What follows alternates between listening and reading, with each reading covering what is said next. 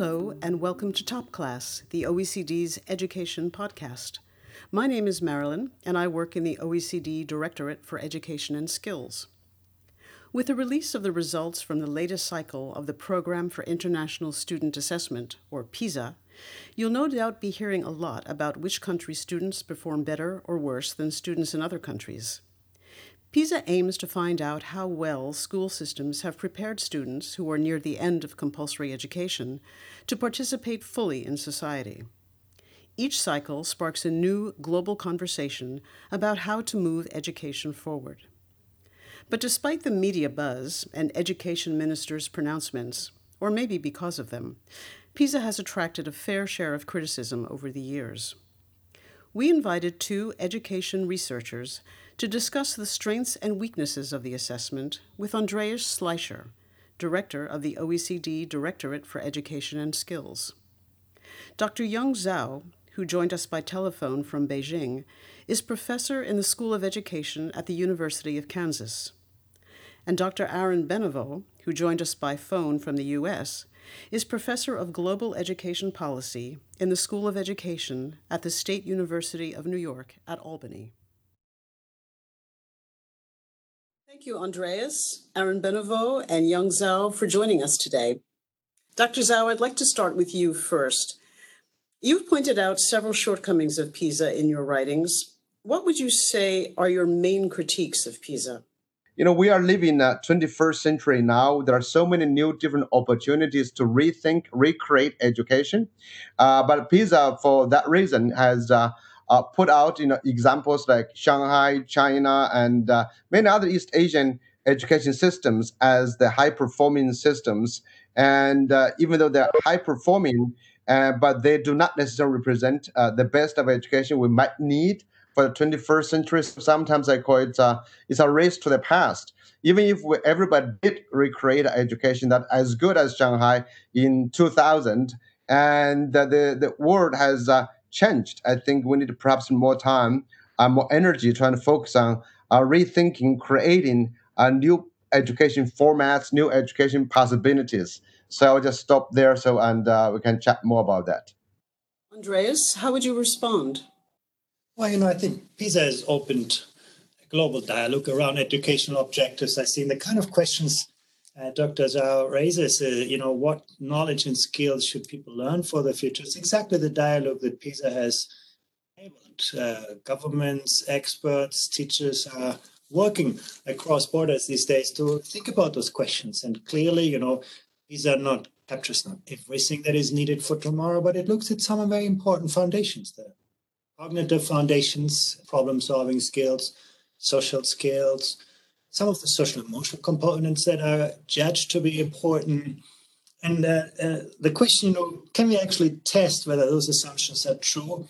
I think we can. Um, PISA has, through longitudinal studies, that uh, the outcomes that are being measured in a fair number of countries actually do have very strong linkages to students, not only employment outcomes, economic outcomes, but also their well-being, their perception of well-being. So I do think actually I would agree that certainly PISA doesn't measure everything that is important for success, but it measures some of the ingredients. If people, you know, don't have a have a weak conceptual understanding of a disciplines, if they do not, you know, are familiar in the world of of, of knowledge, cannot navigate ambiguity, cannot solve complex problems, they're going to have trouble in tomorrow's world as well as today's. But so I think that's what uh, PISA is nothing more than that. It's really an enabler of a global dialogue and discussions, you know, we wouldn't actually look at countries like Estonia or Finland or Shanghai today if we wouldn't have had PISA. I mean, that's when the discussion about those countries has really commenced. Yeah, no, I I, I appreciate very much uh, the uh, PISA uh, set of assumptions um, that have uh, you know kind of been built into the uh, the the platform. Um, I would mm, take issue a little bit with the extent to which there's a real dialogue. There's there's a, a commanding voice and a set of publications that go out and a very clear uh, media savvy dissemination of information. I don't think, uh, and which is not to say that uh, you know in the in the run up, the many years and months before uh, the actual assessment takes place. There are many experts that get together from different countries, make decisions about uh, you know what kinds of factors, what kinds of variables are going to be looked at, and how to operationalize them. But these are very internal discussions, and most of them are not something that are very transparent, I think, to scholars and researchers in the field of comparative education and uh, other educational researchers. So there's a kind of fait accompli that uh, come out. Uh, the, the, the things are uh, the, the, rankings are, are are put out there. Uh, lots of media attention. Uh, but to somehow say that this is part of a global dialogue, I think is a little bit disingenuous. But I think the deeper point that I would like to make, which goes back to this question about, you know, what kinds of skills and competencies potentially could be uh, valuable as we uh, move into the 21st century. Um, you know, the assumption for most of the international assessments, including PISA, um, is that uh, you know these are skills that are somehow um, it is possible to decontextualize them from you know the particular community or society or country in which the skills have been created and um, sustained and and kind of built into you know in relationship to a labor market. And the items that are you know placed into the the PISA uh, assessments are meant to uh, refrain from any reference to a particular context or setting. And so it's built into the DNA of a, of a PISA assessment to, to see these skills as disembodied, disconnected to the actual context in which not only they've been created, but it, that they would be adapted or that they would be implemented uh, in, uh, in, in different places. So to somehow think that creativity the same kind of creativity or the same kind of, let's say, perseverance, to say nothing of, let's say, reading skills and, and maybe numeracy, is equally um, equally important and equally valued and equally kind of understood, uh, regardless of your United States or Germany or in uh, China, in different parts of China and other small places. It's a very bold assumption and I think highly problematic, but it isn't something that is is uh, it isn't you know, there's no way to tweak that assumption. Context, cultural uh, traits of a of a country are are not allowed to, in some sense, be part of the mechanism in which the skills are being measured and assessed and ranked.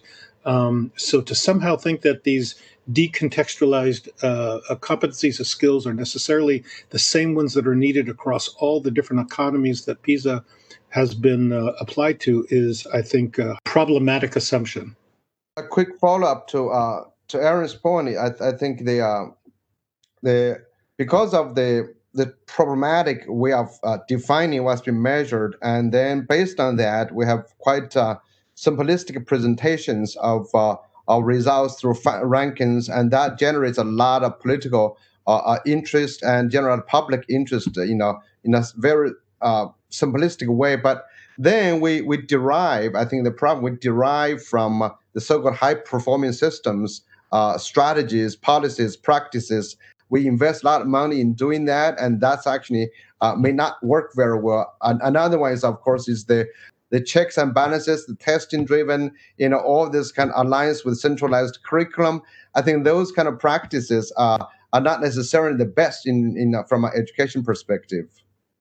I think comparisons are always challenging. Uh, it's difficult to compare, you know, to students in the classroom, to classrooms, to schools, uh, to systems, to countries. I think that is certainly, I, I, recognize this. It's always a challenging thing to do. At the very same time as comparisons enable us to learn from each other and learn with each other. And that's really, I think, the driving force between this uh, I don't see why this is so much more challenging across countries and cultures than it is within countries. Much of the variability that we observe in PISA, in fact, is observed in countries, not between countries. And I think we can we can measure this. Uh, we thought, I mean, to take the point that you to con- further contextualize the metrics, we have done a lot over recent years to make PISA more adaptive, more responsive to the cultural context in countries. Uh, students no longer take exactly the same test, but the test actually adapts to the uh, knowledge and skills of students. So digital delivery, I think, has enabled us to do a, a lot of this. So I think comparisons are challenging, but also I believe they are a very, very important opportunity for us. And uh, as you rightly say, you know, when you observe some features in a high performing education system, we never know whether those are the sources of their success. But that's exactly where the kind of discussion and debate uh, can be productive.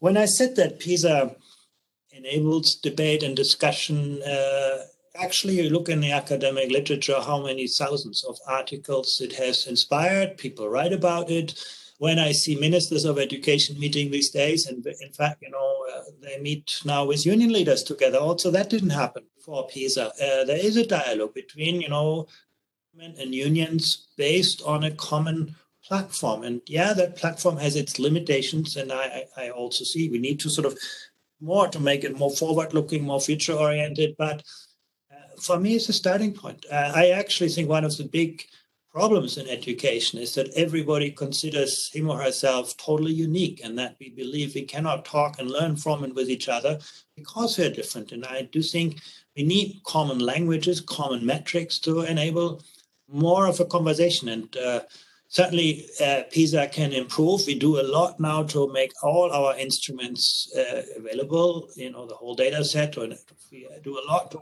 train researchers on this we just had over the last three months a group of experts from the different countries here at the OECD working over several months together to make sense out of their data for their own context.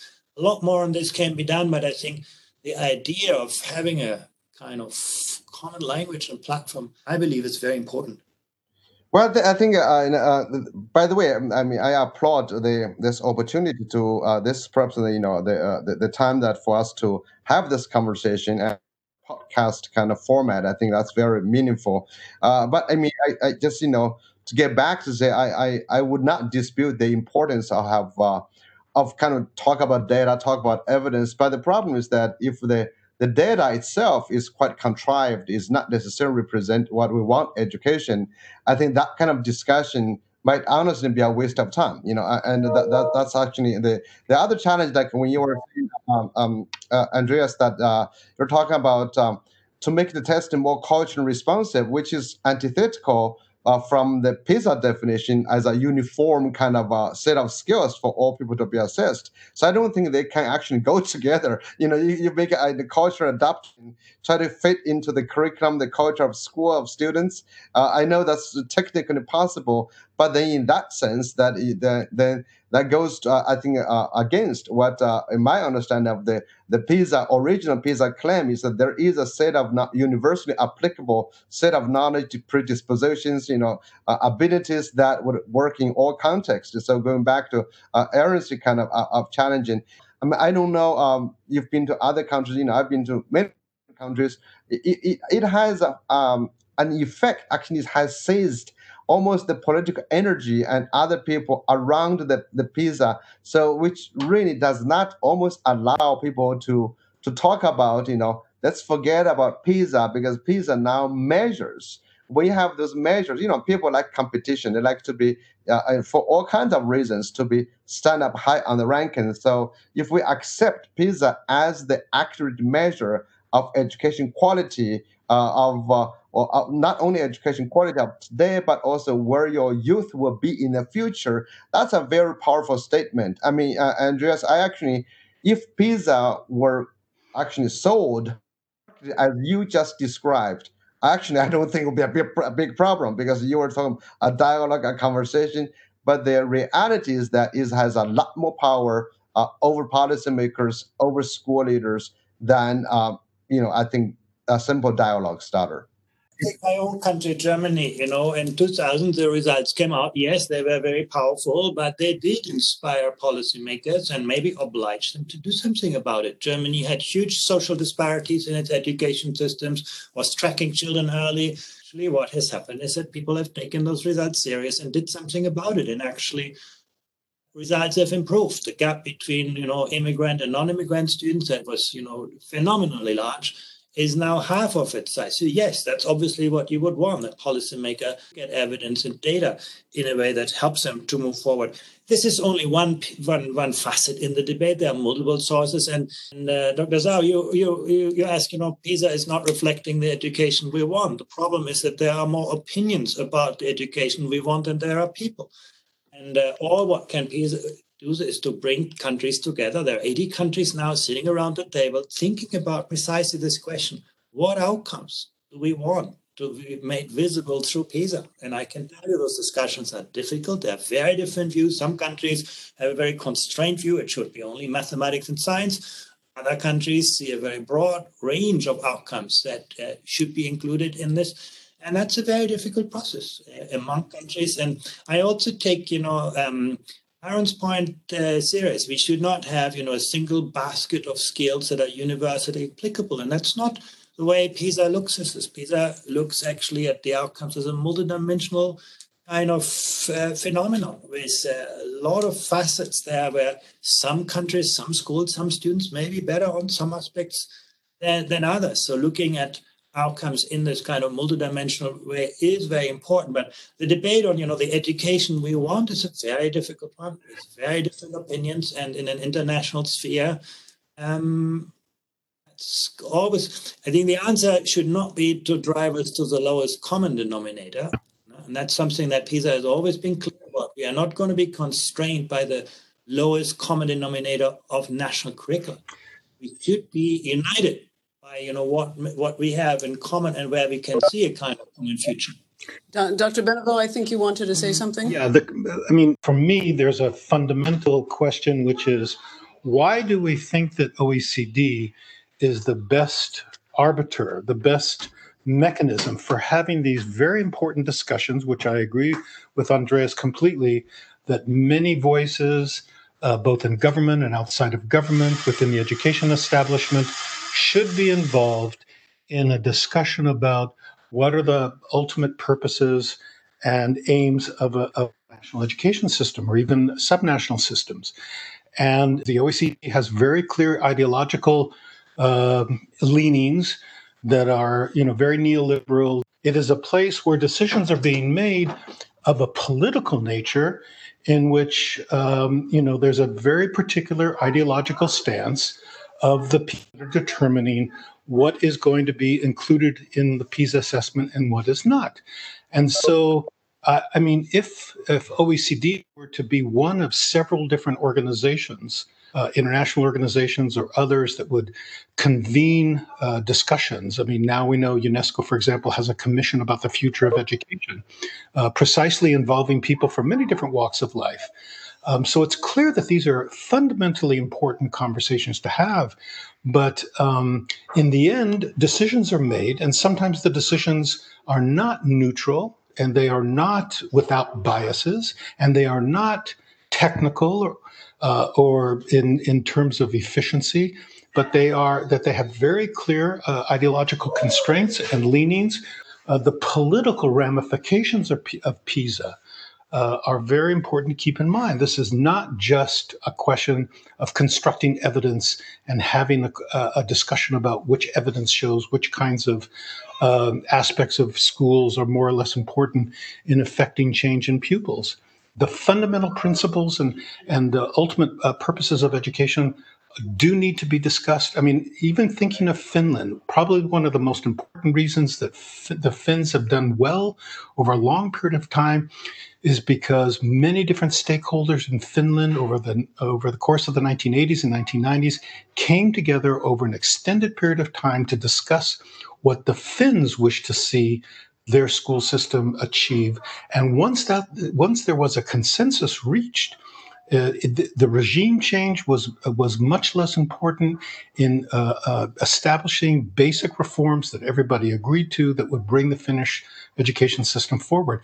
The importance of that building of consensus, of having those conversations, of allowing for uh, you know many different voices to be heard and even thinking about how to reflect on diverse and divergent views i think is fundamental and i don't think the oecd is the best mechanism through its pisa assessment to do that. Yeah you know uh, my answer to this is actually very simple. The oecd is actually not very central to this whole undertaking. You know pisa is a collaboration among the countries that take part in this. You know all decisions are made by the countries that take part. The role of the OECD is, you know, just a moderator, facilitator of this debate. And, uh, the, what is being included in PISA is being decided by the countries that take part. And some countries actually decide to go further. For example, this year there's been assessment of global competency, or if some countries choose to do this. Uh, so I think this is a member-driven organization. And if PISA were to be done by, by another organization, you would have a very similar outcomes. I don't think my organization has any direct influence on this, nor is it really that central to the process, other than by bringing people uh, together. And I can also tell you, we're not just talking about government here. If you look at the OECD work on the future of education and skills, uh, we have student groups there, we have teacher groups there, we have people from different parts of society, have employers there. And yes, they all have different views and opinions of what the future should be. But uh, again, sharing those views and opinions is something that creates common benefit for all of us. We, it doesn't mean that we all are going to aim for the same education systems, but uh, being able to see our differences. Where do we set different priorities? Where do we make different choices? Where do we have different values? That kind of uh, frame, in my view, is, is, is a very valuable one. And uh, but again, you know, the OECD as an organization uh, is just a facilitator of this. I want to thank all three of you very much for participating. I thought this was a very interesting and uh, enlightening conversation, and thank you all very much again for uh, for joining us and for being here. Thank you. Well, we hope to have more. Thank you very much. You know, this is great.